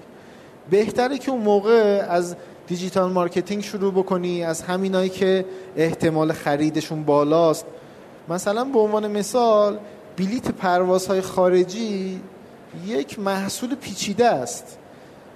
خیلی از افرادی که رفتارهای آنلاین دیگه دارن شاید بلیت پروازهای خارجی رو احتیاط کنن آنلاین نخرن. ممکنه شماره پاسپورت اشتباه بزنن نمی‌دونم لگا رو نتونن تنظیم کنن یا ندونن این پاسپورت می‌تونه مثلا اینجا transfer داشته باشه نداشته باشه فلان ترجیح میدم برم با آژانس. حالا من هر چقدر تبلیغ به این کنم و فلان اینو ترجیح میدم آدمایی که بلیت پروازهای خارجی می‌گیرن و آنلاین کار می‌کنن و target کنم. پس بر مبنای استراتژی که برای مارکتینگ خودتون میچینید روش های بازاریابی خودتون رو انتخاب می‌کنید و تو این روش هایی که انتخاب می‌کنید انواع رسانه های آفلاین و آنلاین می‌تونه توش حضور داشته باشه. اشتباه نیست که یک, رس... یک استارتاپ از روز اول بیلبورد داشته باشه و اشتباه نیست که نداشته باشه. هیچ وقت تو نداشته هیچ وقت تو نداشته باشه. بله. و این استراتژی بازاریابی از کجا میاد؟ این استراتژی رقابتی که نقطه شروع رو چی مشخص می‌کنه؟ استراتژی استراتژی های رقابتی رو یکی بر مبنای اوتی خودمون میچینیم. ما چی داریم؟ چه نقاط ضعفی داریم و اینا. بازار و ترند های بازار رو چیز می‌کنیم. یه جایی هست یه بازار بزرگ جدید شکل گرفته. مثلا ما توی علی بابا اومدیم دیدیم آقا این سایت مثل علی بابا رو وقتی ما لانچ کردیم سه تا دیگه لانچ کردم. هر روزم یکی داره این نرم افزار جدید میاره بالا. یه سایت جدید میاره بالا. دیدیم آقا موانع ورود برای رقبا خیلی کمه. با 200 هزار تومن میرن یه سایت فروش بلیت میارن بالا. کاری نداشت اصلا. یه شرکت های نرم افزاری اینو develop کرده بودن میفروختن به همه. ما دیدیم هر کی aggressive بازاریابی کنه و branding کنه شاید بین اینا بتونه سری تو سرا در بیاره. استراتژی بازاریابی ما شد aggressive رفتیم یه تیم بزرگ تشکیل دادیم یه تیم full service تشکیل دادیم. مجید هر پولی می‌گرفت من سری سهم بازاریابی رو جدا می‌کردم می‌گفتم آقا تا خرج نکردی خرج آره خرج میز و نمی‌دونم دکور و اینجور چیزا نشده پول بازاریابی رو بده. استراتژی ما اینجوری شد. یه کسب و کاری ممکنه آروم آروم شکل بگیره. نه استراتژی اگریسیو نداشته باشه خیلی آروم پس به زبانی شما استراتژی رشدتون رو مشخص می‌کنید اول. یعنی مشخص می‌کنید که محصول جدید یا بازار جدید یا حالا به حال ترکیبی از این دوتا از این می‌رسید به استراتژی رقابتی از این به برنامه بازاریابیتون و از این اقدامات بازاریابی انجام بدید بله. اینجوری نیست که همون اول بریم نه نه. نقطه شروع همون ماتریس product market. بله. بعدش وارد استراتژی های رقابتی و منحنی های PLC و نمی‌دونم درسته. BCG و اینا وارد میشیم تحلیل می‌کنیم و بعد دیگه شرایط رقبا اگر موجود باشن رو بررسی می‌کنیم و جلو خب در مورد performance marketing و بهینه سازی کانال های تبلیغات هم یه خود برامون میگیم بله همکار من آقای انوش شفیعی متخصص این کار هستن اینجا تشریف دارن. حالا من در واقع خیلی تخصص ندارم. ولی اون چیزی که دارم می‌بینم که لزوم کار هست این هست که digital marketing یک فرصت بزرگ به ما میده. اون هم data driven بودن صد درصده. اگر شما بتونید در حوزه digital marketing ابزارهای tracking رو در داخل سایت خودتون پیاده سازی بکنید. می‌تونید بفهمید که این مخاطب که از سایت X اومده رفته چه محصولی رو خریده چند بار برگشته چی بوده چی نبوده و فلان اینا. بعد بودجه رو بر اساس همین feedback توزیع بکنید. یعنی بودجه ما بر اساس شم و شهود و اینا توزیع نشه. بر اساس دیتا اگه توزیع بشه performance marketing شکل می‌گیره. ولی performance marketing هم مثل خیلی چیزای خوب دیگه اگر توش افراط بشه به ما ضربه می‌زنه. شما اگر کلسترولتون رو خیلی بیارید پایین و نمی‌دونم تو چیز داشته باشه ممکنه یه جای دیگه ای چیز باشی یا اگر توی بعد خیلی خوبی خودتون رو توسعه خیلی sharp بدید ممکن از ابعاد دیگهتون بمونید. به نظر من performance marketing همیشه باید حواسش به برند branding باشه. به عنوان مثال اگر شما پیدا کنید که از اسمس خیلی خوب جواب می‌گیرید. آیا باید هر روز ده بار به مخاطبتون اسمس بزنید؟ حواستون به ایمیجی که از شما شکل می‌گیره باید باشه. ممکنه اسمسی که به کاربری که یه ماه عضو سایت شما شده می‌زنید باید متفاوت از کاربری که ده تا خرید از سایت شما انجام داده باشه. و اینا رو باید بتونید نرم بکنید. در واقع performance marketing رو من مفید و عالی می‌بینم. منتها حواسمون به branding و اینها هم باش.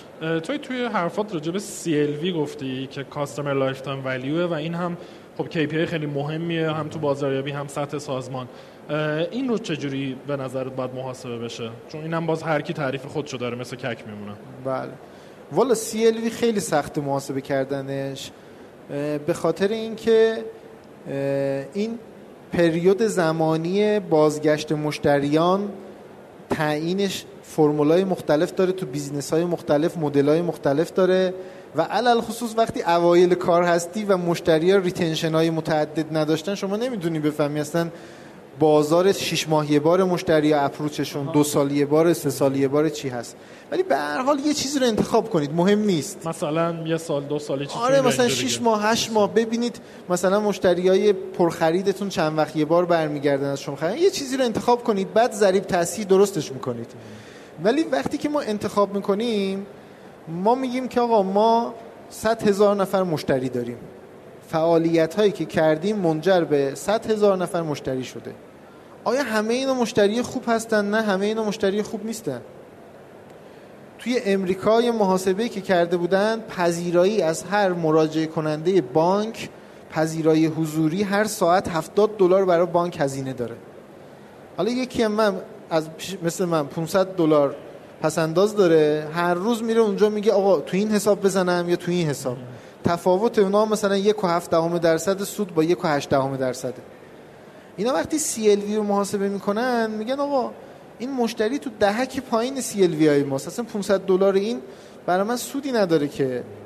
از یه طرفی هم نمی‌خوان ایمیجشون رو به هم بزنن. میان میگن آقا اگر شما در طول یک سال آینده تمام خدمات رو به شکل آنلاین و غیر حضوری بگیری ما یه حسابی داریم 4 درصد سود میدیم توش. ما هم همینجوری هستیم. باید مشتریان با ارزشمون اون دو, دو دهک بالا رو که از ما تم می‌خرن کم شکایت می‌کنن کم زنگ می‌زنن کال سنتر راضیان ما رو به همه معرفی می‌کنن. اونا رو شناسایی کنیم بعد ببینیم. آره بعد ببینیم چه شخصیتی دارن چه ویژگیهایی دارن چه پرسونایی دارن. بریم شبیه اینا رو بگردیم پیدا کنیم به اضافه کنیم به سیستممون. هر مشتری دقیقا خوب نیست. و واقعیتش اینه که بچه های ما تو کال سنتر خیلی با این سوال مواجه میشن که سایت دیگه مثل شما این چیزها رو نمیفروشه؟ این سوال رو می‌پرسن مردم. فقط تو دهک پایین اجازه دارن رقبا رو معرفی کنن. اونی که یه خرید کرده کنسل کرده 20 بار زنگ زده تازه تهدید می‌کنه که میرم تعذیرات پدرتون در میارم. شما 25 تومن و 4000 مثلا تو فروشتون از فلانجا بالاتر بود و اینا. این بهتره. ما سراغش سیستم سیارمتون اینجوریه که بچه های کال سنترتون می‌بینن که این مشتری یه سمپلای اجرا شده تازگی ها می‌بینن. اینی که من گفتم الان اجرا نمیشه ولی تو سناریویی که من پیشنهاد دادم اجرا بشه این توش هست. خب توی توی این الان شرایط اقتصادی الان که سرمایه کم شده پول کم شده حتی یه مقدار خب فروش آمده پایین به خاطر قدرت خرید مردم توصیت برای استارتاپ های خصوصا حالا که شروع کردن یا mid size ن می‌خوان scale کنن ولی اونقدر پول marketing الان دیگه نمی‌تونن داشته باشن چی چیکار کنن؟ توصیم برای استارتاپ عبرت گرفتن. خب از؟ ببینید الان کسب یه سری کسب و کارها ضربه می‌خورن. شما ببینید الان کاری نداره ما مثلا نرم افزارشون فیلتر میشه اینا. من کسب و کارهایی که الان میتون... می‌تونن کار بکنن و دارن کار می‌کنن اومده. ضربه می‌خونم. میری می‌بینی چرا ضربه خوردن می‌بینی اغلبشون از این که ارگانیک رشد نکردن و توسعه پیدا نکردن ضربه می‌خورن. دوپینگی های تخفیف ضربه می‌خورن. آن چند تا استارتاپ می‌شناسید دوپینگی تخفیف هستن. هم بازار خودشون رو خراب کردن هم بازار رقبا رو خراب کردن. استارتاپ هایی که هزینه های خودشون رو کنترل نکردن پول گرفتن صرف دکوراسیون و تیر تخته و نمی‌دونم فلان اینا کردن اینا ضربه می‌خورن. استارتاپ هایی که بهرهوریشون نبوده ما هم تو علی بابا بهرهوری پایین یه ذره داریم. استارتاپ هایی که بهرهوری نداشتن اینا ضربه می‌خورن. امروز بهترین فرصت برای اینه که نگاه کنیم و درس بگیریم ببینیم که چون هی سیکلیه دیگه. روزهای بد هست روزهای خوب هست دوباره در آینده روزهای بد هست. یکی اینکه عبرت بگیریم برای آینده کاری خودمون که ارگانیک رشد بدیم که امروز ضربه نخوریم تو همچین شرایطی. یکی دیگه فرصت شناسایی بکنیم. شما استارتاپ های ما رو ببینید خیلی هاشون از فرصت های تحریم شکل گرفتن. از فرصت های مشکل آپارات از فرصت تحریم شکل گرفته. علی بابا اگه Expedia شاید تو ایران بود شاید ما نمی‌تونستیم کار بکنیم. نمی‌دونم جاباما اگه Booking تو ایران بود شاید ما نمی‌تونستیم کار بکنیم. و خیلی از استارتاپ های دیگه اینا تحریم شکل گرفتن. یه سری از استارتاپ ها از نمی‌دونم مشکلات انتقال پول شکل گرفتن. میان پول منتقل می‌کنن. یه سری از استارتاپ ها الان مثلا گوگل سرویساشو به ما می‌بنده اپل سرویساشو به ما می‌بنده. باور بکنید کلی فرصت اینجا هست. همین کافه بازار یه فرصت خیلی بزرگی رو همین شکلی شکل داده که developer های ما نمی‌تونستن روی گوگل پلی شاید کسب درآمد کنن روی اینجا دارن شکل می‌گیرن. فرصت های بسیار بزرگی تو game ما ایجاد میشه. فرصت های بسیار بزرگی همین افزایش قیمت دلار فرصت های خیلی بزرگی روی بحث های گرفتن پروژه از خارج از کشور و انجام دادن داخل ایران در واقع در اختیار ما قرار می‌گیره. درآمد من الان می‌بینم تو هلس توریسم خیلی دارن کار می‌کنن و پول خوب دارن میاد دماغی که اینجا 4 میلیونه اونجا بله. 80 میلیون 4000 دلاره آره خیلی گرونه. خب پس تو همه اینا هم فرصت هست و هم عبرت. خب ما کم کم داریم به آخرا نزدیک میشه من سوالای پایانی بپرسم. تو این چند سالی که داری توی علی بابا بودی جایی بود که یا مثلا تو یا تو مجید و نیما و غیره فکر کنی آقا دیگه تموم شد؟ یعنی مثلا دیگه یه اتفاقی اومد یه رقیبی اومد دیگه تموم شد پولمون تموم شد سرمایه نمی‌تونیم بگیریم مشتری تا انقدر ناراضی شد ماجرا. یه بله. مثلا واقعا به یأس برسین و بگین آقا دیگه تموم شد. استرچ همینه دیگه. استرچ همینه. ما یادمه مثلا یه روز اومدیم دیدیم که از یک شب تا ساعت نه صبح هر چی بلیت فروختیم پول نگرفتیم. سیستم کار نکردن بلیت ها رو فروختیم. بلیت هم گرون مثلا 400 تومن 500 تومن. اینجور فروختیم رفت و فلان. پول تو بله، حساب نیومده؟ بله واقعا همچین. اون روز اندازه حقوق شب آخر ماه پول نداشتیم ما. ماهایی شده که ما حقوقا رو قرض کردیم دادیم. یه سرمایه گذار اومد شرایط ما رو دید گفت تا حالا چجوری جلو رفتید؟ گفتیم ما از دوستامون قرض می‌کردیم. گفت برید دوستای پولدار پیدا کنید. پس شما سرمایه گذار همینجوری بود. پول پیش مجید خیلی فشار کشیده بود توی تأمین پولاش. توی حوزه رقیب هم همینجوریه. من تو سمینارا میگم که فکر نکنید دیجیکالا تموم شده علی بابا تموم شده اسنپ تموم شده. نه هنوز ده دقیقه اول یه مسابقه 90 دقیقه فوتبال شاید باشه. بله. کامبک های بزرگ شاید شکل بگیره و همه اینا برای ما یادگیری داره. هنوز آدم های مغروری داریم که با کله باید زمین بخورن تا یه عده دیگه یاد بگیرن ازشون که چه کار بکنن. و فضا فضای یادگیریه. ما هم تا دلت بخواد از این اتفاقات داشتیم. بله. خیلی از, از اینا که حالمون بد بوده و نمی‌دونم از اینا که آرزوی موفقیت برای هم دیگه کردیم. از اینا که مثلا رفتیم گفتیم خانم یه ذره تو خرج و مخارج خونه صرفه جویی کن همیشه مثلا آره؟ مثلا آره اینجوری بود. مثلا من یادمه نیما مدیر عامل شده بود مجید چون یه قانونی اومد که یه نفر نمی‌تونه چند تا شرکت مدیر عامل باشه اینا. مجید چون جای دیگه مدیر عامل بود و باید طول می‌کشید. باشه نیما مدیر عامل بود من نیما امضا می‌کرد من پشت این زمانت ها رو امضا می‌کردم. هی زمانت ها من, من مثلا 100 میلیون سرمایه در زندگی دارم مثلا نزدیک 10 میلیارد زمانت. نامه اجرا کرده بودم همینجوری شوا نمی‌تونستم بخوابم. و چرا نمی‌تونستم بخوابم؟ برای اینکه بیزینس از اینایی بود که لبه دیوار را می‌رفت هر لحظه یه بادی ممکن بود پیش بیا هر لحظه ممکن بود یه مدیر عاملی یه عوض بشه بگه آقا من نمی‌خوام علی بابا بلیط های منو بفروشه. دونی هنوز هیچی شکل نگرفته بود و تا دلت بخواد از اینا داشتیم خب من سوال آخرم بپرسم تو اگه برمیگشتی به عقب چه چیزی رو ممکن چه تصمیمی تو ممکن بود عوض کنی؟ یعنی اگر الان برگردی دو سال چهار سال قبل مثلا چی رو ممکنه؟ مثلا بگی این تصمیم گنده رو من تغییر میدم. من بیشتر از این که از کارهایی که کردم و اشتباه بوده پشیمون باشم از کارهایی که نکردم و فرصت از دست دادم امروز خب. پشیمون هستم. خیلی توی جذب نیروم این فاکتور جاه طلبی رو بیشتر می‌کردم. اگه 20 تا سوال تو مصاحبه استخدام می‌پرسم الان 6 تا می‌ذارم توی این کی جاه طلبه؟ کی قائل به این چیزی که الان هست نیست؟ کی می‌خواد ده برابر بپره بالا؟ کی می‌خواد بره بتره کنه کی استقبال می‌کنه از خطرها و چالشها و ناشناخته ها کی از اخراج نمیترسه؟ کارمندی که همکاری که از اخراج بترسه همش کر می‌کنه این وضعیت فعلی خوب همینو نگه داریم. به ترسیم آره چیزی کشف نمی‌کنه برات چیزی نمیتره کنه امروز آدمای جاه طلبتر استخدام می‌کردم خب. همچنان که این روی کرد چند وقت یکی دو سال در پیش گرفتم و موفقیت زیادی کردم. رو توسعه فردی خودم بیشتر چیز می‌کردم. فرصت های خیلی زیادی رو برای اینکه توانایی گوش دادن ضعیف داشتم از دست دادم. فرصت های خیلی زیادی رو بابت اینکه نمی‌تونستم فیدبک نرم به یکی بدم از دست دادم. فرصت های خیلی زیادی رو بابت اینکه توانمندی های تصمیم گیری و تحلیل ذهنی اینا همه تمرین می‌خواد. تمرین نکرده بودم اینا رو از دست دادم. فرصت های خیلی زیادی رو بابت اینکه زبان انگلیسیم ضعیف بوده از دست دادم. و روی اینا بیشتر کار می‌کردم رو توسعه فردیم کار می‌کردم.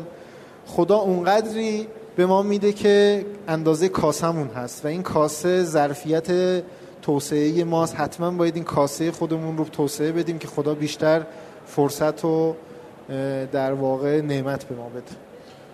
من به هر داشت دیگه داشتم از توحید و کاری که انجام داده و یه تعبیری که به کار بردیم بود که ما معتاد شدیم به رشد اگرسیو اینه که خیلی لذت می‌بری از این کار و اصلا یه مقداری هیجان این قضیه هیجان این رشته هیجان این کار برات خیلی پررنگه. میگه دنبال آدمای جاه طلبم اینم یه سیگناله برای من. درسته؟ بله واقعیتش اینه که از کاری که انجام میدی کیف نکنی هیجان نداشته باشی. آدرنالین اتفاق خاصی توش نمیفته همین ریسکو جایزه با هم دیگه تناسب دارن. خب همونجا که من میترسیدم بابت اون ضمانت نامه زندان برم همون ریسک این طرف هم جایزه بهم داده و این یه چیزه. من دوست دارم high risk business کنم و استارتاپ جاییه که فرصت high risk business کردن رو به من میده. سن و سال ما هم فرصت high risk business کردن رو به ما میده. ما تا 45 سالگی باید ورشکست بشیم بخوریم به دیوار و نمی‌دونم فلان بشیم. حالا بعدا میریم یه فکری برای بازنشستگیمون می‌کنیم. زوده من زیاد می‌بینم تو سی سی و پنج سالگی همه به فکر بازنشستگیشون هستن. تازه زمان شروع ریسک به نظر کیفش الانه. خب خیلی هم عالی ما واقعا دوست داشتیم ادامه بدیم ولی داریم یه ساعت دیگه ولی گفتیم آره. احتراممون رو نگه داریم قبل از اینکه میکروفون رو قطع بکنن قطع بکنن و نمایشگاه رشیش تمام میشه. تو جان خیلی عالی بود. خیلی شما... ممنونیم و اگر دیگه نکته آخری نداریم ما خدافزی کنیم هم با حضار محترم هم با مخاطبان. من نکته اول تشکر می‌کنم به حضار که در واقع این صحبت های من رو وقت و انرژی گذاشتن و در خدمتشون بودم. از شما تشکر می‌کنم که این فرصت رو دادید. من به دوستانی که محتوا تولید می‌کنن فوق العاده ارزش قائل هستم. چرا که اینها در واقع دارن ظرف رو بزرگ می‌کنن زمین بازی رو بزرگ می‌کنن که عده دیگه فرصت براشون ایجاد بشه. از شما هم به عنوان یک فرصت آفرین تشکر می‌کنم. و آرزوی عصر خوبی رو برای همه دوستانم دارم. تشویقشون کنیم مرسی. ممنون. متشکرم. عالی متشکرم. بفرمایید. خب ما از دوستانم تشکر می‌کنیم. اگر که نکته یا feedback ی در مورد این مصاحبه داشتین ممنون میشیم. پادکست در صبح در دسترس. گوگل بکنید به اطلاعمون برسونید. ممنون از وقتتون و صبر و حوصلتون مرسی.